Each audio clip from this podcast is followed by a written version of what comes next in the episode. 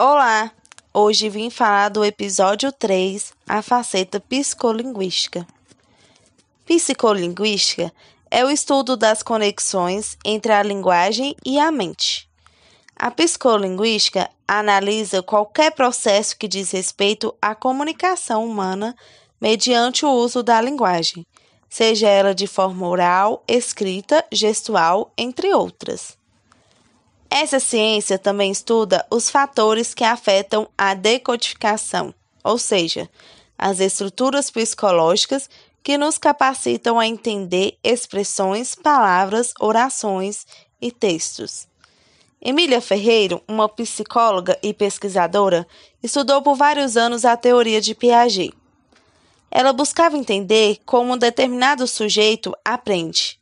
O principal foco de suas pesquisas era descobrir se, para aprender a escrever, o indivíduo utiliza dos mesmos recursos ativos e criativos estudados por Piaget.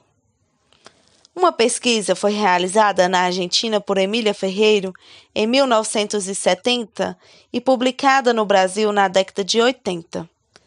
Nela, ela descreve que o processo de aprendizagem da língua escrita não começa na escola. A criança desenvolve desde muito cedo conhecimento e conceito sobre a escrita, pois andam cercadas de letras. No início, ela não sabe que a letra representa o som. Pensam que letra e desenho são as mesmas coisas.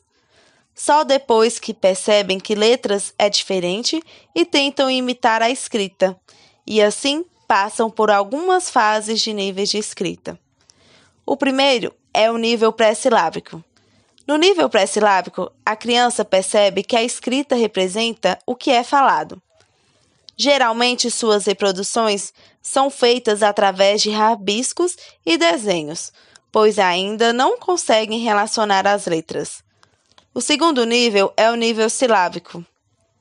Nesse nível, a criança passa a entender que existe uma correspondência entre as letras e o que é falado.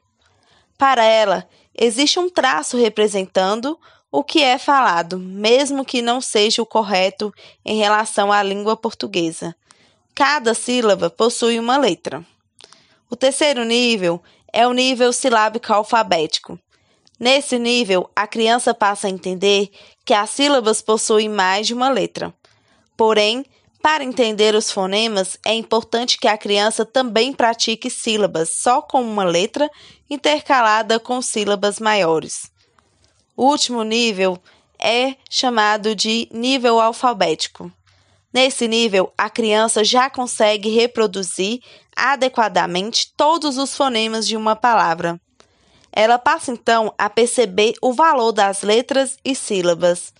Então, por hoje é só. Até a próxima!